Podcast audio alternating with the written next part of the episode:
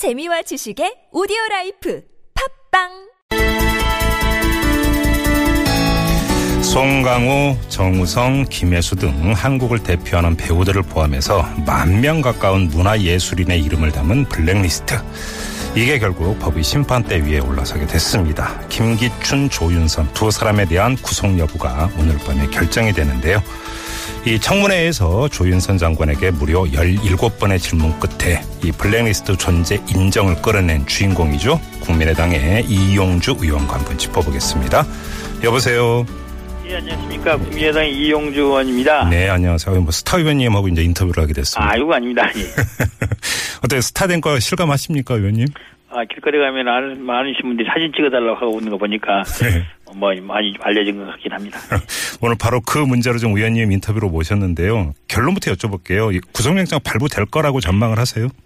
예, 저는 제가 보기로는 김기춘 비서실장은 당연히 될 것이고요. 예. 조인선 장관은 아침에 보도로서는 뭐 자백을 했다, 했다 말이 나왔었는데 네. 오후에 보도 보니까 또 그게 또 아니다로 나와서 네. 만약에 부인하고 있는 상태라고 한다면은 음흠.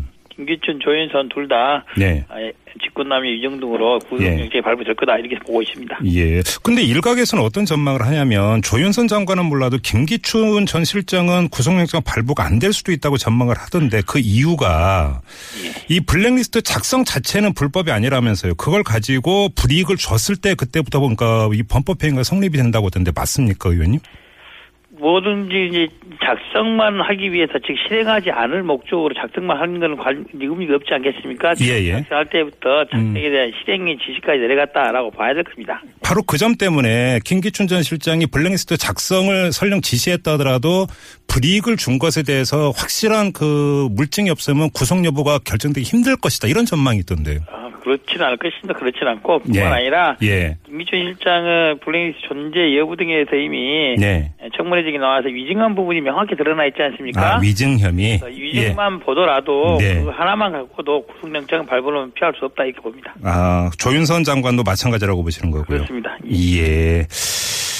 이 점은 어떻게 볼까요? 지금 조윤선 장관 같은 현직 장관 신분으로 지금 피의자 신문 받- 받은 거 아닙니까? 구속 전 피의자 신문을 받은 건데. 예, 극히 이례적인 거죠. 그리고 제가 보기로는 매우 부적절한 음, 처사라고 봅니다. 네. 어, 본인이 어떤 경우라 하더라도 네. 나름대로 변명 내용이 있겠지만은 현직 장관의 신분을 국무위원회 신분을 가지고 네. 영장 심사를 받고 지금 현재 지금 구- 서울 구치소에 대기 중인데 수의를 입고 지금 있지 않겠습니까? 예. 근데 그런 모습들 한번 상상해 보십시오. 그 가장 큰 아니겠습니까? 네. 만약 CJ 비밀을 가릴 거면 재판 내부에 가리는 것은 상관이 없으나 예. 장관직은 내려놓고 음. 사법 판단을 받는 게 맞다 이렇게 생각합니다. 근데- 오죽하면은 문체부인 직원들이 예. 그만하셨으면 하겠다는 의견까지 냈겠습니까? 그러니까요. 근데 조윤선 장관도 그걸 모를 리가 없을 텐데 왜 버티는 걸까요? 어, 그런 것 같아요. 저 조은상 입장에서는 예. 자기가 미리 사표를 내고 나면은 네. 어, 사실상 자백한 거 아니냐? 자기 음. 책임 있는 거 이제 스스로 인정하고 있는 거 아니냐라는 것을 비춰줄까봐 예. 그런 게 아닌가라고 뭐 좋게 해석하면 그렇게 해석될 수 있지 않을까 싶습니다. 아, 그러니까 이 장관직에서 물러나는 것 자체가 자신을 향한 의혹을 모두 인정하는 것으로 비춰질까봐 예. 그걸 걱정을 한다. 그러면 결국은 장관직을 방패 삼고 있는 거네요. 그렇죠. 그렇다고 봐야죠. 음, 예, 예. 그나저나 그 지금 특검 쪽에서는 물증도 확보를 했다 이런 이야기가 흘러나오고 있는데 의원님은 어떻게 파악하세요? 이 블랙리스트 관련해서.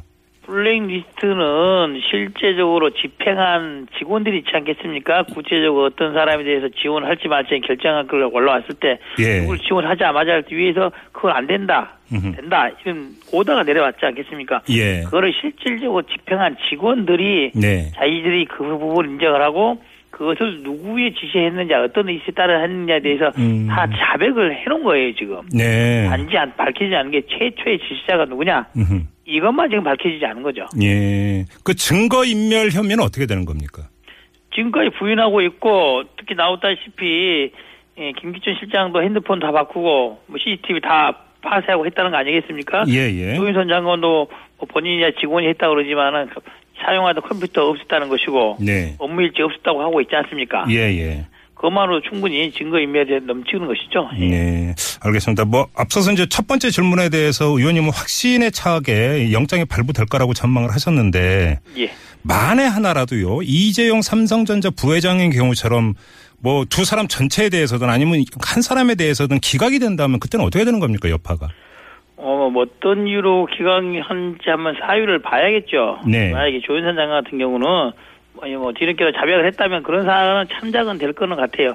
그렇지 않다면은 네. 지금 이미 이 사건을 세 명이 구속됐지 않습니까? 예. 예, 세 명이 뭐 비서관들 둘, 그다음에 장관 이렇게 구속이 돼 있는데 네. 김종덕, 신동철, 정관조 이 세 명이 구속되는데 그 사람들이 무슨 일로 구속됐습니까? 이 블랙리스트 갖고 구속된 거 아니겠습니까? 예, 예. 음. 때문에 네. 그 부분 두 사람에 대한 에, 구속은 피할 수 없다. 만약에 이 사람들이 이 구속이 안 된다면 실제로 지, 지시자를 밝혀내지 못한 걸로 봐야죠. 어, 어, 그래요.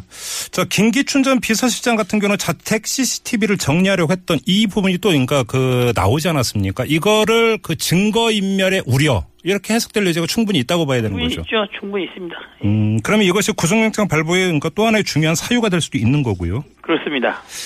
자, 만약에 이게 이제 구속영장이 발부가 되고 본격적으로 법의 심판대 위에 올라간다면 자, 그 정점이 과연 김기춘 시- 전 실장이냐 아니면 박근혜 대통령이냐 이것도 분명히 갈라야 되는 문제 아니겠습니까? 그렇습니다. 이 부분에 대해서는 예. 그 문체부의 직원들이 최초로 대통령으로 지시가 나온 걸로 알고 있다고 하고 있고 네. 특히 이 블랙리스트의 작성에 관여한 것이 예. 문체부만 있는 게 아니라 네. 에, 관련 문체부는 B Blue House 청와대를 말한 것이 K 국정원을 말한 문구가 나와 있습니다. 아하. 즉 만약에 청와대하고 문체부만이 관여가 돼 있다면은 네. 김기춘 실장 선에서 할 수도 있겠죠. 네. 하지만 국정원까지 동원해서 했다 아하. 한다면은 국정원장을 움직여 국정원이라는 기관을 움직일 수 있는 사람은 비서실장 갖고는 안 되는 겁니다. 네. 대통령이 그러한 계획이라든지 지시 실행 여부에서 국정원장에서 지시를 했기 때문에 예. 국정원 조직이 조직적으로 움직일 수 있는 겁니다. 음. 그래서 최종적인 최초의 지시자, 그 최종적인 책임자는 박근혜 대통령일 수밖에 없다. 이렇게 보는 겁니다. 그래요. 법꾸라지라고 하는 네 글자의 신조 별명이 이제 그 등장을 하지 않았습니까? 별로 뭐 그 사회 전체적으로 법 쪽의 입장에서 별로 뭔가 그 뭔가 그 기분 좋은 어떤 그런 뭐 신조어는 아닌데 그렇습니다. 법률적 지식을 자신의 방어를 위해서 이렇게 이용하는 행태. 의원님도 법준 출신이시잖아요. 예, 이제, 이제 법을 아는 네. 사람들이 일반 변호사나 이런 예. 사람들이 법을 이용해서 자기 방어막을 치는 것 자체에 대해서는 나무랄 수는 없어요. 예, 예. 하지만은 네. 국정의 최고 책임자였던 사람, 네. 이 사태 최- 최종적인 책임을 져야 될 사람들에 대해서는 예. 그래서는 안 되는 것이죠. 음, 그래요.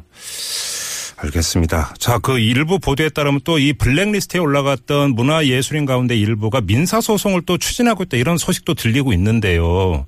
예. 자, 만약에 블랙리스트에 이름이 올라갔고 그것 때문에 실질적으로 불이익을 본 피해자가 있다면 법률적으로 어떤 이 억울함을 호소하고 구제를 받을 수 있는 방법이 있는 거죠.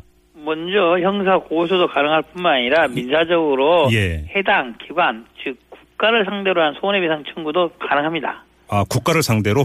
국가배상 책임 인정되는 자. 예. 이게 그러면 김기춘, 조윤선 개인에게 그러니까 그 서- 개인에게 대해서도 가능합니다. 개인에게 대해서도 가능하고 국가를 상대로도 가능하고 그렇습니다.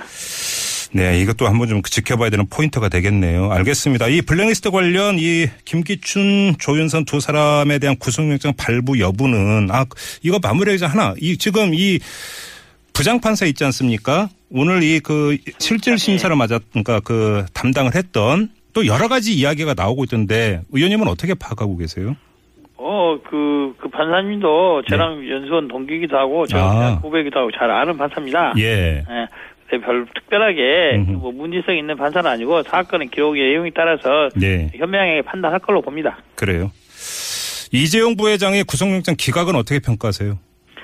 아마도 이제 이, 이- 이 법원에서 음. 뭐 공개적으로 한 세 가지 정도로 말씀을 이 사유를 들었고 네. 어, 공개되지 않은 사유 하나가 에, 공여자 즉 대통령을 조사하지 않았다는 이유 하나 그다음에 에, 이재용 부회장의 주거가 부정 정뭐 정확하다 음. 뭐 특별한 환경이 별 문제가 없다 이런 말씀을 드렸어요. 예. 그리고 에, 이재용 부회장에 대한 특검의 영장 청구는 뭐 지극히 당연한 것이겠지만은 네. 대통령 즉 공여자를 조사하지 않은 부분에 대해서는 음. 뭐 이론의 여지는 있을 수는 있습니다. 네. 통상적으로 모든 사건이 공여자를 조사한 후에 영장을 청구하는 것은 아닙니다. 예. 단지 대가 관계라든지 강요에 의한 부분이라든지 이런 부분들을 판단할 때 어, 담당 판사가 보기에는 강요에 의한 부분이 좀 더 크지 않았냐라고 판단을 하신 것 같아요. 예. 하지만 저희들이 보기로는 강요에 의한 부분도 없잖아 있겠지만은 음. 그보다 훨씬 많은 부분 8, 90% 이상은 자신들의 경제적 이익을 위해서 한 거다라고 보는 겁니다. 네. 그 지금 뭐 이 그러니까 변호사라든지 법학자들이 이제 릴레이 시위에 들어갔다고 하는데 이런 현상은 어떻게 평가하세요 그러면? 예. 이제 그 법학자들이라든지 실무자들이 법조계에 있는 사람들이 그렇게 하는 것이죠. 이번 결정으로서 사법부가 네. 어, 재벌 권력, 재벌 권력에 복종한다. 네.